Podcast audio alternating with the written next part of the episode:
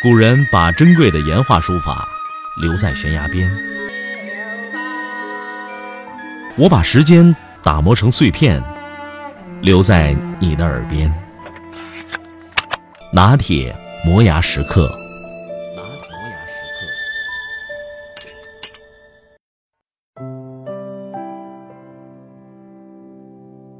当那朵小花在这样的时节。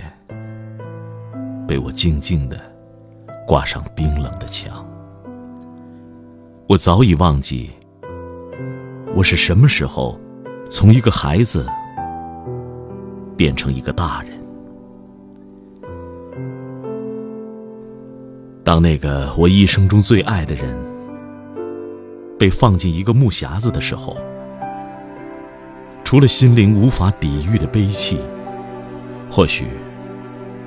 还有一丝释然的宽慰。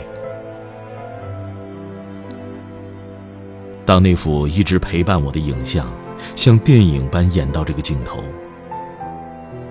夕阳的余晖与漫天的星辰都陪我赶去看他最后一眼。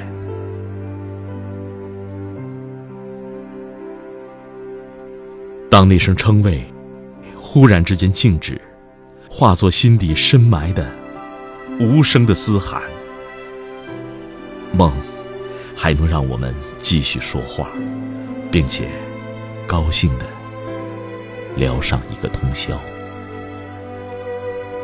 当那串过去的往事被讲起，我看见了他带着妈妈，拉着舅舅，背着小姨，还提着几十斤的煤渣，气喘吁吁。步履蹒跚的背影。当那次，我以为普通的告别，还是摸着他滑溜下垂的脸蛋儿。我走了啊，下星期还给您带好吃的。哎，哎，却攥着我的手指头，怎么也不肯放。当那块火化成白色的小骨被我攥在手里，紧紧地贴在胸口，我能清晰地听见他在说：“好孩子，该好好的孝顺你爸妈了。”姥姥没和我讲过什么大道理，在那一代人中，她太普通了，但在她身上。我却看到了质朴，看到了坚韧，看到了承受，看到了担当，看到了无怨无悔。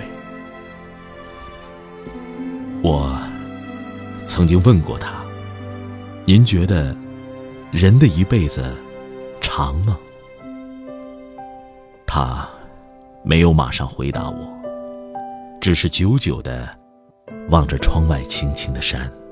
像是把他的那个世纪又过了一遍似的，然后默默的点了点头。我老了，就把我埋在这山上吧，好让我看着你们。姥姥走了十年了，我一直把那个夏天。为他拍下的微笑，封存在一个小小的相框里，放在我经常可以看到的地方。也是为了让他经常能看到我，经常的跟他说上一句：“姥姥，我想你了。”